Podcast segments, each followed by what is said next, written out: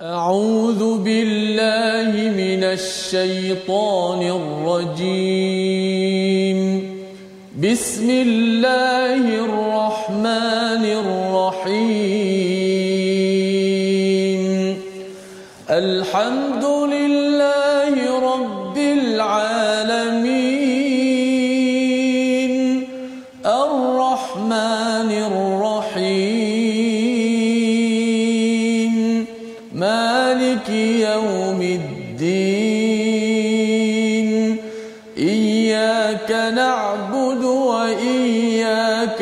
نستعين. اهدنا الصراط المستقيم.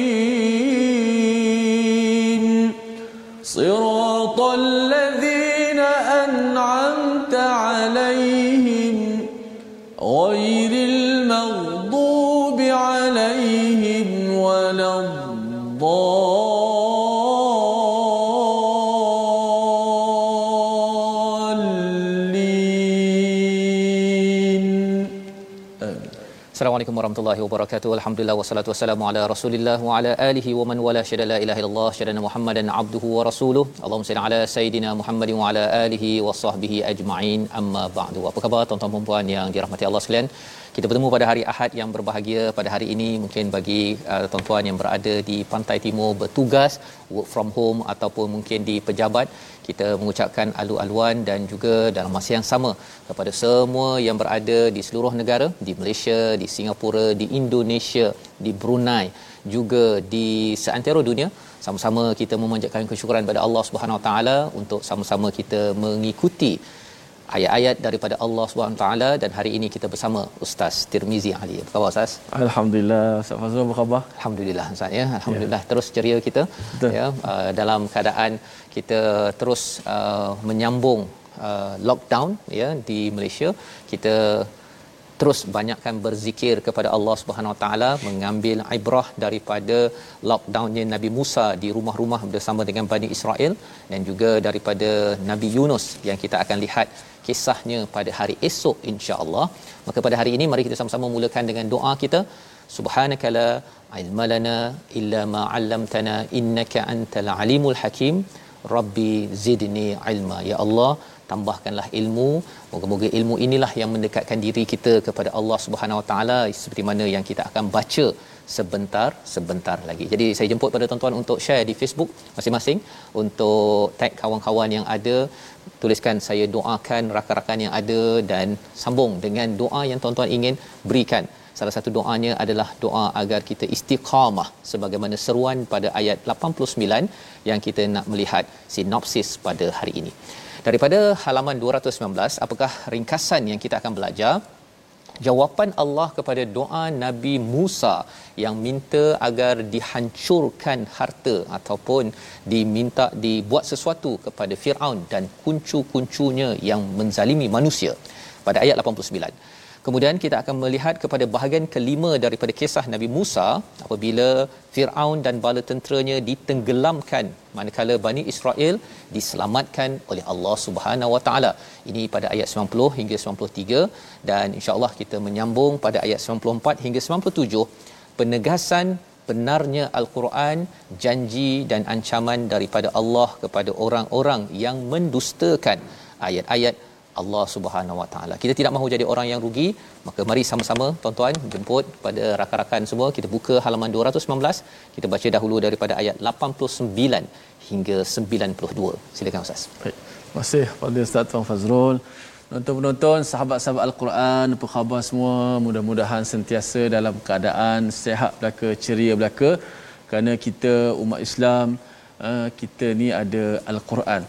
Maka bila kita ada Al-Quran, kita patut rasa gembira, kita rasa rasa seronok. Walaupun apa yang berlaku di sekeliling kita, kita masih lagi ada Al-Quran di sisi kita, maka kita kena rasa seronok kerana kita ada senjata Al-Quran yang penuh dengan nasihat, penuh dengan doa dalamnya, penuh dengan cerita-cerita yang boleh membangkitkan, memberi motivasi, semangat kita uh, dikala kita diuji oleh Allah Subhanahu Wa Taala. Pastilah kalau kita lihat selepas ujian, sudah pasti akan ada kesenangan, ada hikmah. Ha, fa inna ma'al usri yusra. Yuridullahu bikumul yusra Allah Taala nakkan kepada kita kemudahan. insya-Allah tapi kita orang beriman orang yang berakhlak kena kena sabar kena tunggu. insya-Allah mudah-mudahan Allah beri terbaik untuk kita. Baik.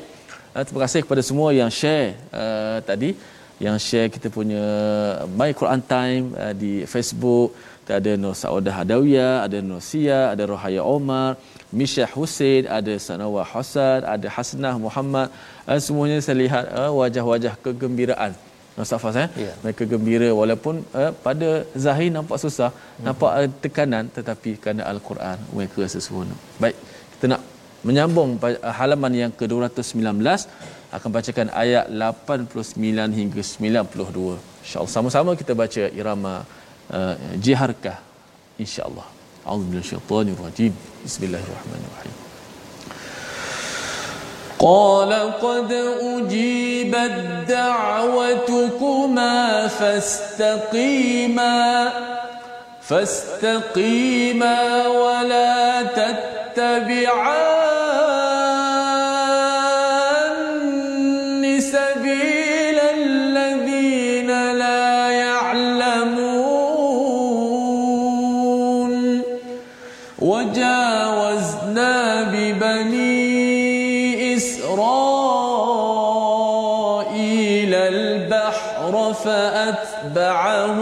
فرعون.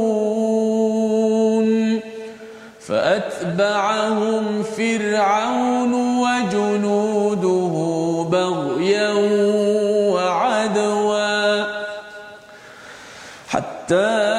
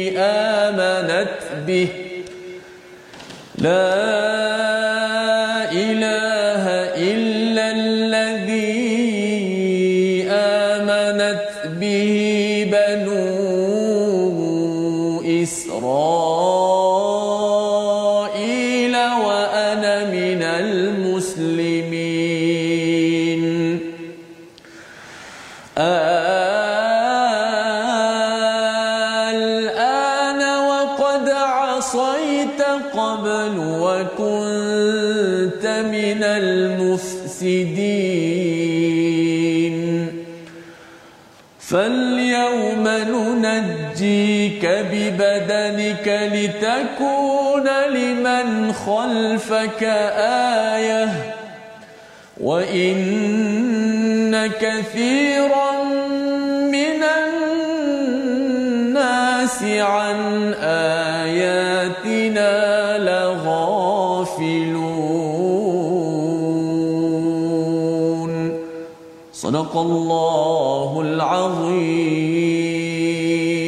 Surah Al-Azim gitulah bacaan daripada ayat 89 hingga 92 menyambung kepada halaman 218 malam. Apabila Allah menyatakan pada ayat 89 dia Allah berfirman sesungguhnya telah diperkenankan permohonan kamu berdua ya oleh itu tetaplah kamu berdua pada jalan yang lurus dan jangan sekali-kali kamu mengikuti jalan orang yang tidak mengetahui. Ayat yang pendek tetapi ia mempunyai banyak uh, panduan untuk kita. Yang pertama apa yang kita nampak? Allah menjawab uji bad da'watakuma. Ya Allah menjawab kepada doa kamu berdua. Ya kalau kita lihat semalam ini uh, yang bercakapnya itu adalah Nabi Musa. Ya Nabi Musa yang berdoa ustaz ya. Ya. tetapi Allah kata Allah jawab doa kamu berdua Masya-Allah. Ha, ya. Lah. Apa apa apa maksudnya di situ? Saya sendiri Ustaz tadi masa sebelum baca tadi tengok-tengok ai. Ini kena nak, nak, tak faham juga. Ada faham ya. Jadi uh, Nabi Musa berdoa, Nabi Harun temankannya hmm. ya. Nabi Harun percaya kepada doa tersebut sambil mengaminkan. Maksudnya bila amin tu maksudnya percaya dan minta diperkenankan. Rupanya bila Nabi Musa berdoa dan dipercayai diaminkan oleh Nabi Harun, bila kita cakap amin itu sebenarnya kita beriman pada Allah ya. Maka rupa-rupanya itu adalah doa mereka berdua. Ha dalam kehidupan kita tuan-tuan kalau tuan-tuan doa di di Facebook itu uh, letak tulis kan dan orang lain pun kata amin sebenarnya Allah jawab ha Allah jawab doa siapa? Bukan doa tuan-tuan seorang sahaja. Orang yang mengaminkan yang percaya ya Allah tolong aku percaya ya Allah engkau sahaja yang boleh me- mengkabulkan doa sahabat saya dekat Facebook ataupun yang sedang mengikuti majlis My Quran Time pada hari ini. Sebenarnya Allah jawab semua sekali. Subhanallah ya. Daripada perkataan da'watukuma di situ ada rahsia yang tersendiri. Kemudian Allah cakap apa apabila Allah dah kabulkan doa ini Allah dah jawab apakah yang berlaku fastaqima yang kedua iaitu hendaklah engkau istiqamah dalam perjuangan kamu. Ha ya pasal kadang-kadang kita berdoa ustaz ya. Mm-hmm. Berdoa lepas kita dah doa dah dapat apa yang kita nak. Betul. Sebenarnya uh, ada orang dia kata oh kalau macam tu saya nak relax sikitlah. Ha kan. Kata Allah kepada Nabi Musa dan Nabi Harun sila istiqamah. Maksud fastaqima ini istiqamah di atas jalan kebenaran jangan berkurang kerana apa? Kerana Allah dah jawab permintaan kamu memudahkan urusan kamu sepatutnya kamu makin lagi istiqamah berbuat kebaikan. Jangan makin kurang. Ada orang mungkin bila dia dah rasa uh, PKP lockdown ini habis kemudian dia makin berkurang pula dia punya Quran dia. Jangan jangan begitu. Bila Allah turunkan ataupun Allah angkatkan. Turunkan ke angkat? Saya kalau Allah uh, cabutkan cabaran lockdown ataupun pandemik ini satu hari nanti kita kena berazam belajar daripada ayat 89 ini istiqamah dengan Quran tuan-tuan. Yang ketiga apa? Wala tattabi'ani jangan mengikut sabilal ladzina la ya'lamun. Kalau belajar bahasa Arab sebenarnya wala tattabi'a sudah cukup. Tapi bila ada wala tattabi'ani ini ini mat apa ustaz? Kalau baca panjang ni. Wala tat ah, ni ini special sikit. Wala tattabi'an nisabi. Hmm. sama sekali ada huruf mat bertemu dengan huruf mati. Yeah. maka di sini dipanggil mat lazim. Dia bukan mat mat jaiz mat wajib yang dibaca 45 Yeah. sini special 6 harakat. Ni paling Enam? panjang. Oh 6 subhanallah. Dan isinya maksudnya pun mantap ustaz yeah. dia bukan sekadar dia sebenarnya dah betul wala tattabi'a ha. iaitu kamu berdua jangan ikut kepada jalan orang yang tidak berilmu hmm. tetapi bila tambah nun, nun. syaddah itu hmm. dia adalah taukid uh, penegasan ber, ber, berganda masya-Allah ya jadi baca pun berganda penegasan pun jangan sangat kamu ikut kepada siapa kepada jalan orang-orang yang la ya'lamun apa maksud orang yang tidak mengetahui di sini diterjemahkan kepada orang tidak mengetahui. Tetapi la ya'lamun ini adalah orang yang kadang-kadang kita rasa dia ada ijazah. Firaun bukannya orang yang bodoh sebenarnya. Dia ada banyak ilmu sebenarnya. Kita lihat kalau pergi ke Mesir itu tamadun membina ahram ataupun membina uh, piramid itu bukan bukan kaling-kaling ustaz ya. Bukan Ya, bukan biasa-biasa. ya ustaz ada pengalaman kan melawat ahram tu tinggi melangit itu kan. Bukannya boleh digunakan uh, main angkat-angkat begitu saja. Dia menggunakan teori fulcrum teori fizik dalam tamadunnya untuk mengangkat batu sampai ke atas. Tetapi Allah menyatakan Firaun ini adalah la ya'lamun. Mereka ni tidak mengetahui. Pasal ilmu yang sebenar-benarnya seperti mana kita doa awal tadi adalah doa ilmu rabbi zidni ilma. Ya Allah tambahkan ilmu yang menyebabkan kita nampak bukan sekadar nampak sini tetapi nampak sampai ke sana. Allah ha, sampai ke akhirat ustaz ya. Sampai nampak kebesaran Allah. Bukan sekadar nampak nampak contohnya matahari kita rasa ah matahari dah. Tetapi kita nampak matahari ni hebat penciptanya lagi hebat. Ha, itu orang yang berilmu yang cikgu-cikgu di sekolah ya perlu bina perkara ini. Kita bukan sekadar nak uh, ambil info tetapi kita nakkan ia mendekatkan diri pada Allah taala. Jadi ini adalah panduan daripada ayat yang ke-89. Kemudian apa yang berlaku? Babak seterusnya wajawazna dan kami menyelamatkan Bani Israel pada laut yang di di di uh, di uh, lintas fa'atba'ahum fir'aun wa junuduhu baghyan wa adwa. Diikuti oleh siapa? Firaun dan juga tentera-tenteranya. Mereka mengejar kepada Bani Israel kerana ada dua perkara. Mereka ni buat masalah satu baghyan istilah baghyan ini ialah dia suka kacau. Dia suka melampau. Dan yang keduanya mereka ni suka membuat permusuhan. Ini yang berlaku pada Firaun dan juga wajunuduhu. Kalau kita kaitkan dengan la ya'lamun tadi maksudnya apabila seseorang itu berilmu tapi dia makin lagi baghyan ya uh, dengki suka mengacau dan juga bermusuh sebenarnya orang ini digelar sebagai la ya'lamun. Orang yang tidak mengetahui ya pasal dia rasakan bahawa dia ada kuasa dia ada harta dia nak gunakan untuk kepentingan diri bukannya untuk membawa kepada dekat dengan Allah Subhanahu Wa Taala hatta idza adrakahu ya sehingga ketika Firaun hampir tenggelam dia berkata aku percaya bahawa tidak ada tuhan melainkan tuhan yang dipercayai oleh Bani Israel dan aku termasuk orang yang muslim. Perkataan yang menarik dekat sini ialah adrakahu maksudnya. Mm-hmm. Adrakahu ini dia ada darajah, darajah ini naik ke atas, adrakahu daraka ini dia turun ke bawah. Ya, bertahap-tahap. Darajah bertahap-tahap naik ke atas. Kalau daraka, daraka mm-hmm. bertahap-tahap turun ke bawah. Oh, macam ada satu ayat minad darkil asfal orang munafik. Orang munafik. Mm-hmm. Ya, paling bawah sekali kan. Kerak, kerak betul. Pada kerak. ya, paling bawah sekali. Jadi di sini sebenarnya bila adrakahu sebenarnya Firaun ini sudah menjatuhkan dirinya bertahap-tahap. Bukan ketika ketika dia masuk ke laut lemas ini itu dah al-gharqa gharaqa iaitu lemas. Dia dah pergi kepada bawah. Tapi bila Nabi Musa datang sahaja membawa membawa hujah sebenarnya bila dia tidak percaya kepada Nabi Musa yang membawa kebenaran dia sudah ada rakahu dia sudah mula menjatuhkan diri dia dia tak perasan hmm pelajaran untuk kita kalau kita ada kebenaran kalau kita tidak mahu mencarinya ya kita tak kisah kepada perkara tersebut sebenarnya orang itu sedang menjatuhkan dirinya. Ha, kalau orang yang ada kuasa dia sedang menjatuhkan kuasanya. Orang yang ada pangkat sedang menjatuhkan pangkatnya. Orang yang ada harta sedang menjatuhkan bisnesnya. Ini berlaku kepada Firaun dan juga tentera-tenteranya. Pada waktu itu bila dia dah lemas apa dia cakap? Amantu annahu la ilaha illa alladhi amanat bihi banu israel tengok dia punya perkataan ustaz mm-hmm. dia bukan cakap amantu annahu la ilaha illallah dia cakap la ilaha illa alladhi amanat bihi banu israel banu israel aku beriman sekarang okey sekarang aku beriman kepada tidak ada tuhan kecuali apa yang diimankan oleh Bani Israel. Dah, dah, dah nak mati dah ni? Nak mati dah. Aha. Dia tak boleh nak cakap La ilaha illallah. Okay. Pasal selama hari ini dia tak kenal pun siapa Allah. Mm-hmm. Dia tak kenal sebenar-benarnya. Jadi nak cakap la ilaha illallah itu tuan-tuan sekalian bukan semudah itu. Mm-hmm. Ya. Dia kata ah, aku beriman kepada tidak ada tuhan kecuali apa yang Bani Israel percaya tu aku percaya jelah. Hmm, itu dalam dalam uh, kajian Ustaz Fas kan ya. uh, uh, menyemak tentang ini. Kenapa disebut tak sebut la ilaha illallah tidak tidak ada tuhan melainkan Allah tapi disebut tidak tuhan melainkan apa yang Bani Israel beriman. Pasal dia tengok Bani Israel itu selamat. Mm-hmm. Jadi aku percaya jelah pada Tuhan yang selamatkan kau.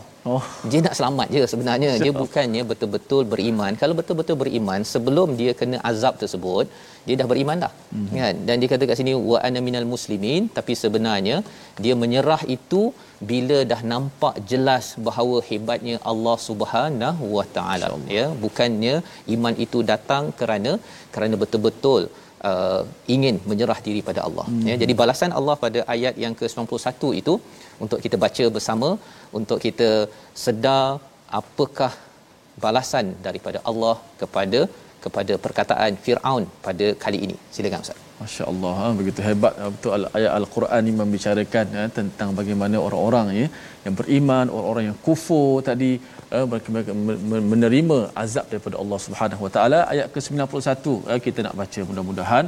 Eh, kita dapat dijauhkan daripada syirik jauhkan daripada kekufuran jauh daripada kederhakaan kepada Allah Subhanahu Wa Taala. Auzubillahi minasyaitanir bismillahirrahmanirrahim.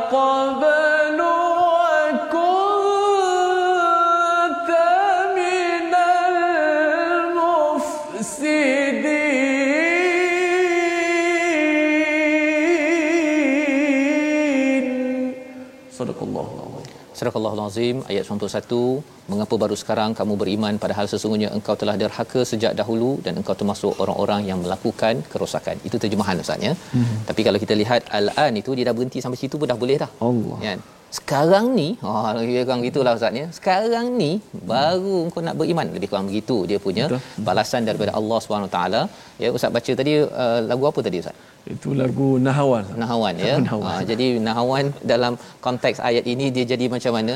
Takkanlah kamu nak tunggu sekarang ni kan hmm. jadi Allah memujuk kita sebenarnya ya agar kita jangan ambil gaya Firaun Allah Firaun itu apabila dah kena hentak habis-habisan barulah ingin mengaku beriman kalau zaman sekarang ustaz ya baru yeah. nak baca Quran hmm. baru nak solat ya bila nyawa dah sampai ke halkum betul Ya, tetapi kalau belum lagi tuan-tuan, kita dapat lagi peluang baca Quran pada hari ini ikut My Quran Time, ajak pada pada saudara-saudara kita, semua kawan-kawan kita agar jangan sampai Allah menemplak dengan perkataan al-an ini iaitu baru sekarang. Wa qad asaita qablu sebenarnya kamu ini derhaka. Asaita ini maksiat maksudnya. Ya. Tetapi kalau katakan orang cakap kamu ni buat maksiat, ya, ya mungkin orang rasa alah okey saya buat dosa kan.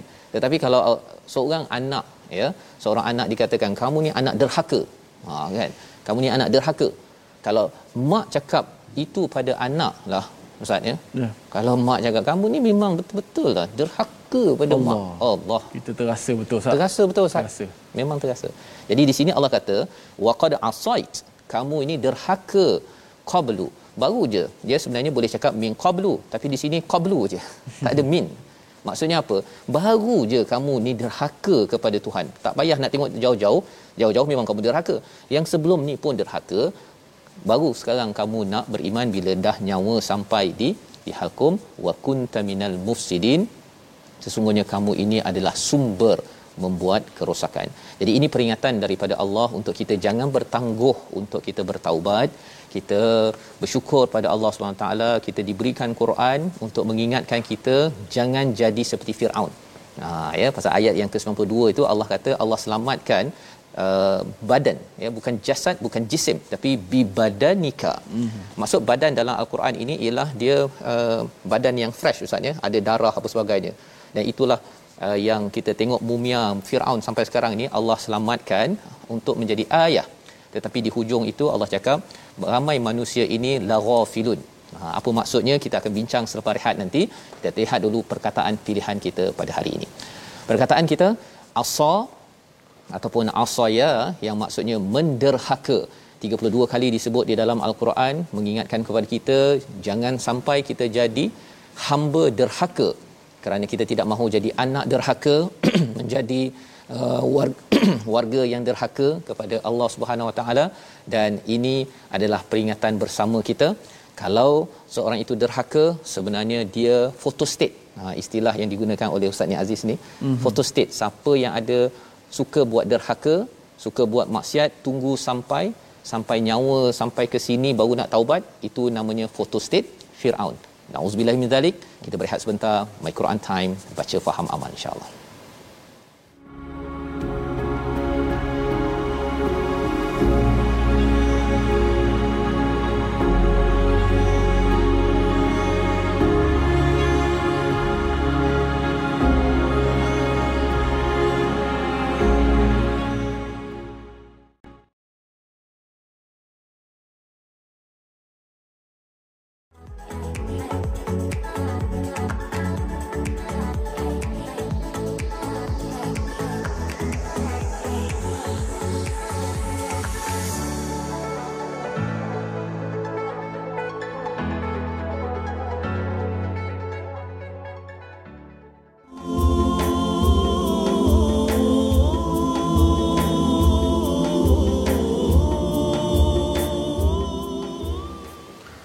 اللهم أعنا على ذكرك وشكرك وحسن عبادتك Ya Allah, berilah kekuatan kepada kami untuk kami sentiasa bersyukur kepadamu, untuk kami sentiasa beramal saleh dan diberi kekuatan untuk sentiasa beramal saleh.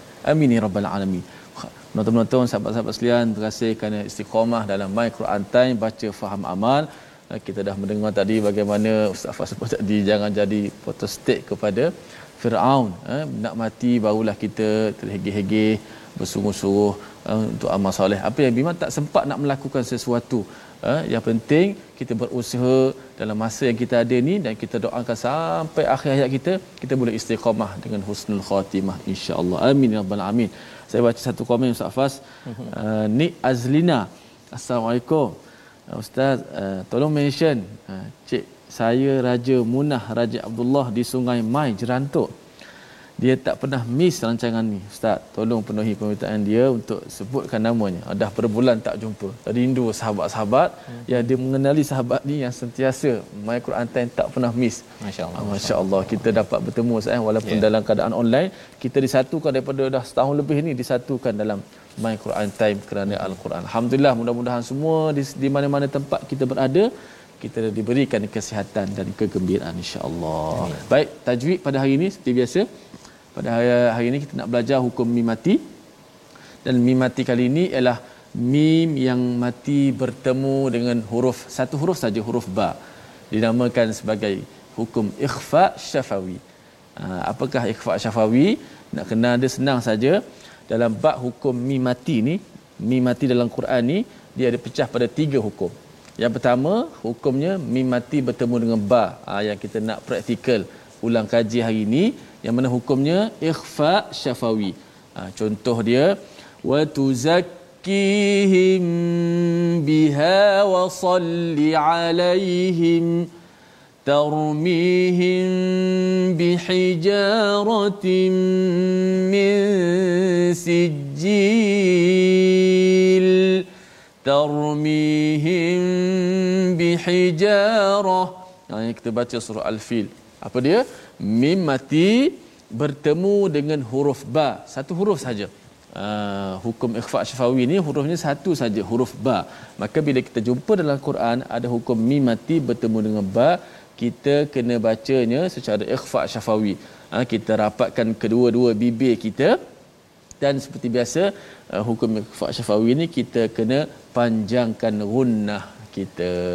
Ha, kalau baca lambat bacaannya kiraan gunnah itu dilambatkan sedikitlah. Ha, kalau bacaan kita laju maka gunnah itu ha, berdasarkan tempo bacaan kita ataupun disebut dengan dua harakat.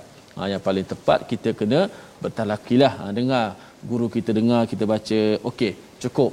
Ha, lama-lama kelamaan ia akan jadi sebati dengan bacaan dengan tempo gerakan uh, kelajuan yang kita bacanya kita baca sekali lagi wa tuzakkihim biha wa salli alaihim ترميهم بحجارة من سجيل والله أعلم Lepas Baik, terima kasih ucapkan pada Ustaz Tirmizi berkongsi pada hari ini iaitu ikhfa syafawi ya, bukan ikhfa hakiki. Bukan. Ha ya, dia ada beza tu ya. Ya. Uh, dia selalu uh, keliru juga Ustaz masa Betul. sekolah uh, dulu bila ikhfa syafawi satu huruf. Ikhfa hakiki 15 huruf. 15 huruf. Ha ya, jadi kalau sana banyak yang hakiki okay, yang syafawi ni sikit je satu saja mim bertemu dengan ba maksudnya ha ini untuk saya lah memudahkan sikit InsyaAllah. pasal sebelumnya ada orang soal barulah dah, tak sampai setahun bila dia soal nama-nama ni kadang-kadang terlupa.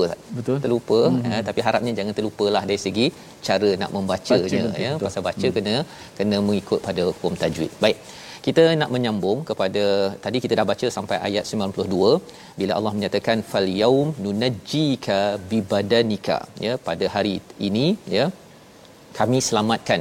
Perkataan yang menarik dalam uh, surah Yunus ini Ustaz ya selain daripada perkataan kasyafa ya juga perkataan uh, najja ataupun nunajjika hmm. iaitu kasyafa ni melindungi. Kalau di nunajjika ini kami selamatkan. Menariknya pada ayat 92 ini ialah yang Allah selamatkan pada Firaun itu bukannya menyelamatkan Firaun itu. Tapi Allah selamatkan bi badanika Ha, badannya sahaja Allah selamatkan. Buat apa Allah selamatkan? Litakuna liman khalfaka ayah. Ia sebagai satu kebesaran Allah SWT kalau ada yang persoalkan Quran ni betul ke tak betul apa buktinya? Cuba pergi kepada ke Mesir sana tu hmm. ada mumia Firaun ya. Bila dibuatkan dia punya istilahnya uh, apa uh, carbon dating dia uh, jangka umur dia itu selaras dengan masa ketika Nabi Musa ya zaman-zaman Nabi Musa pasal Firaun ini bukan nama orang tetapi ia adalah nama jawatan ustaz ya hmm. dia macam nama apa uh, menteri ke hmm. sultan ke ha, ini hmm. adalah pemimpin banyak Firaun tetapi Firaun yang digelar yang yang yang diselar ialah Firaun pada zaman Nabi Nabi Musa wa inna kathiran minan nasi an ayatina laghafilun ya iaitu Allah nyatakan um, kebanyakan manusia tidak mengindahkan tanda-tanda kekuasaan kami. Sebenarnya uh, ada je Firaun yang dikekalkan badannya itu di Mesir ya. Tetapi apa yang berlaku ustaz ni? Ustaz pernah pergi tak melawat kepada mumia ni? Tak pernah? Belum lagi. belum ya. Okey. Tapi ada orang pergi melawat mm-hmm. dan di Mesir sana tu uh, nak melawat tu kena bayar duit. Mm-hmm. eh, kalau nak pergi ihram pun kan mm-hmm. kena bayar duit apa sebagainya. Itu saja yang dibuat. Sebenarnya di sebalik petanda ini sepatutnya dia menyebabkan manusia mengambil ini sebagai bukti kebesaran Allah SWT kalau perlu sampai kalau perlulah ustaz ya yang hmm. saya terfikir ialah buat institut anti firaun ah kan? Institut anti firaun kaji macam mana nak memastikan bumi Mesir bumi Malaysia ini terhindar pemimpin-pemimpin yang mengikut firaun. Ha, bila Allah cakap ini sebagai litakuna liman khalfaka ayah banyak-banyak kaum ataupun orang yang diselar dalam al-Quran ada kaum Ad, Samud. Orang tak cakap kau ni macam Ad. Ha, orang tak cakap itu. Kau ni macam Samud lah kan? Ataupun kamu ni macam apa uh, kumpulan-kumpulan lain. Allah uh, orang tak cakap itu. Tapi engkau ni macam Firaun. Ha, itu orang selalu guna.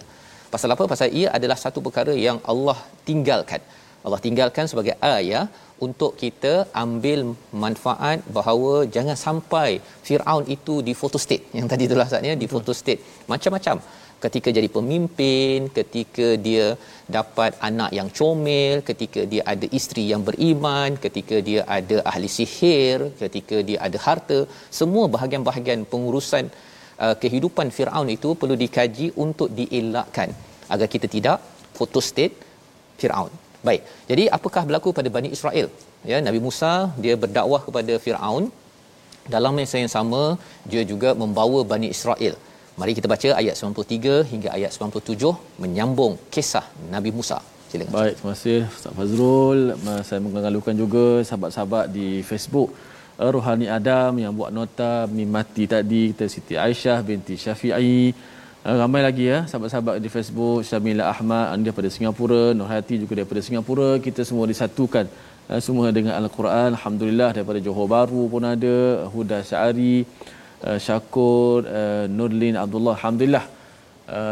Mudah-mudahan kita semua sentiasa dimuliakan Allah Subhanahu Wa Taala dengan Al-Quran yang kita baca insya-Allah. Nak sambung bacaan ayat 93 hingga ayat 97. Jom sama-sama kita dengar dan baca.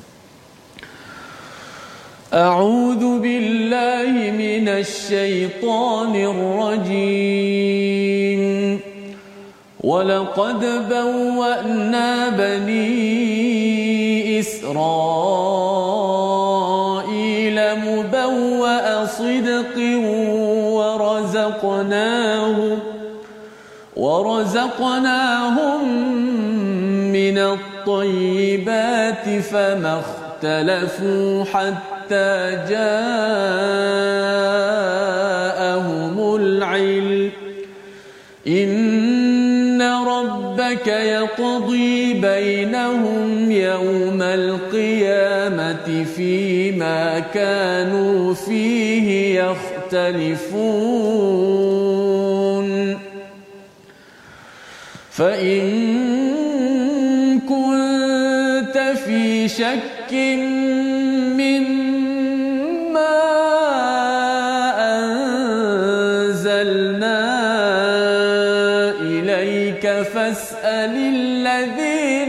يقرؤون الكتاب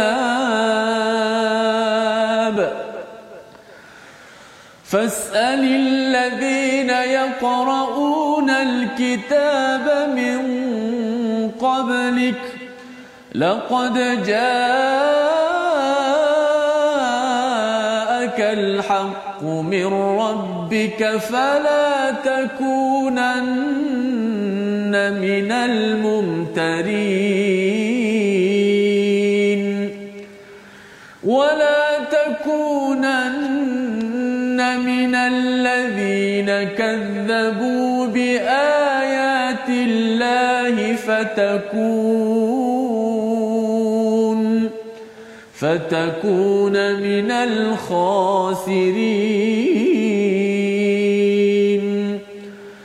إن الذين حقت عليهم كلمة ربك لا يؤمنون. ولو جاءتهم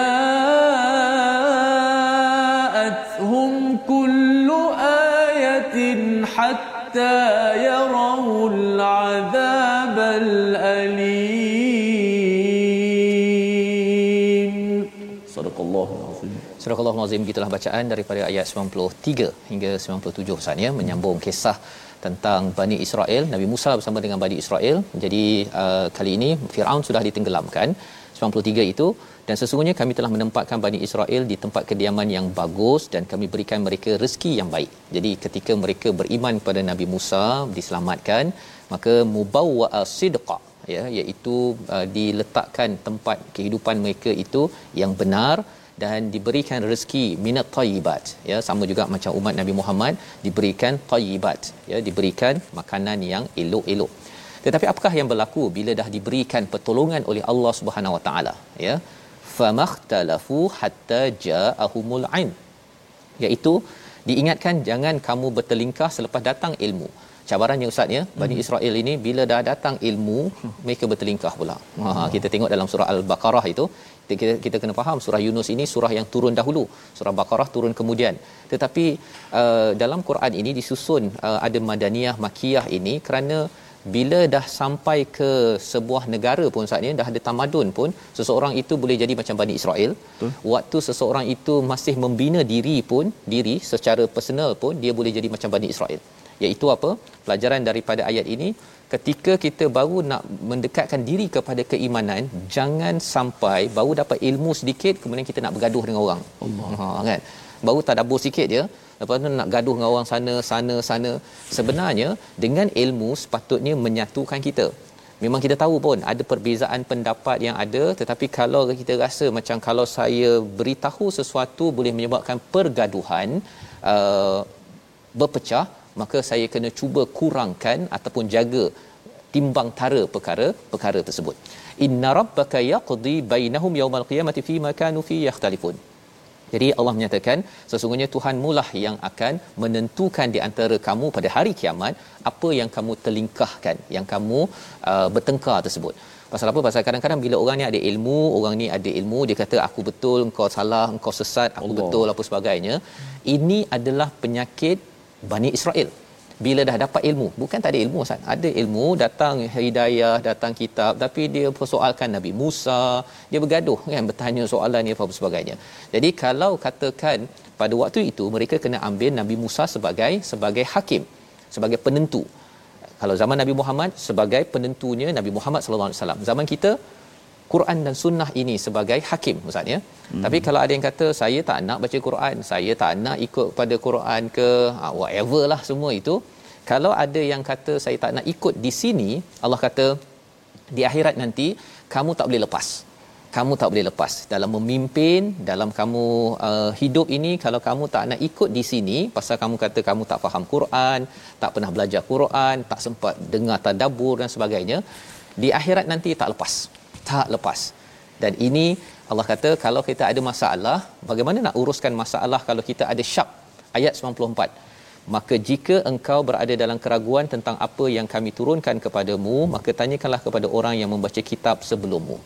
Ha, jadi caranya ustaz ya kalau kita ada berbeza pendapat ada syak sesuatu ke pergi tanya kepada fasalil ladzina yaqrauna alkitab min qabl. Mm-hmm. ya kalau di tempat lain fasalu ahli zikr. Mm-hmm. tanya pada orang yang yang mengetahui tentang dan kalau di sini uh, kitab min qablik iaitu orang-orang yang baca Taurat baca Injil mereka orang yang membaca kitab cari orang berilmu tanya. Bukannya bila kita bertelingkah tersebut kita uh, tak nak bertanya kemudian kata saya betul kan? Uh, awak salah. Sebenarnya kita tanya dan tanya bila kita cari sumber-sumber tersebut akhirnya kita akan jadi orang yang fala takunanna minal mumtarin. Tidak jadi orang yang mumtarin. Mumtarin ini miryah miryah ini maksudnya fakta dah jelas bahawa ini bukan daripada Quran ini bukan daripada hadis kan? Betul. ini dibuat oleh seseorang mm-hmm. kan? Tapi um, saya tak nak. Saya pasal ini tok syekh saya yang cakap saya terima juga. Ha, yang ini adalah penyakit pada Bani Israel. Dan menariknya ustaz ya mm. Bani Israel ditekan uh, oleh Firaun. Bila Bani Israel ini selamat, rupanya perangai Firaun itu dia masuk pada Bani Israel. Mm-hmm. Ya, dia menekan orang yang kadang kita tengok dekat uh, dekat dekat negara di Palestin kan. Bila orang Israel tu dia ambil perangai Firaun, photostat masuk dalam Bani Israel, Yahudi Zionis di sana. Uh, Bani Israel pergi mana pula perangai dia? Dia pergi pada umat Nabi Muhammad pula Ustaz. Ya. Yang kita harap kita doakan bila kita baca ayat-ayat ini kita minta ya Allah jangan aku ni jadi macam Firaun. Jangan jadi seperti Bani Israel yang bila dapat Quran dia bukan nak berpandukan pada Quran. Dia nak tengok pada dia punya mak ayah tok syekh dia. Semata-mata tanpa ada yaqraunal nal kitab ya. Dan ayat 95 kita nak baca sekali lagi penekanan untuk kita ini jangan jadi orang yang rugi bersama Ustaz Tirmizi. Baik, masya-Allah Ustaz. Uh, bila sebut tentang pertelikahan begitulah kadang-kadang bila Ustaz sebut dah kita dah, dah dah nampak dah jelas dah Quran sunnah pertimbangan kita tapi nak terima tu payah Ustaz Fas. terima tu jadi payah juga. Mula-mula dah gaduh-gaduh ni okey. Dah, dah jumpa orang yang boleh menyatukan, okey awak benar yang ni salah. Itu nak nak terima dengan lapang dada Ustaz eh satu benda mudah-mudahan Quran yang kita baca inilah akan melapangkan dada kita boleh terima kebenaran tu asas kita ilmu ingat insya-Allah Insya-Allah. Auzubillahi minasyaitonirrajim. ولا تكونن من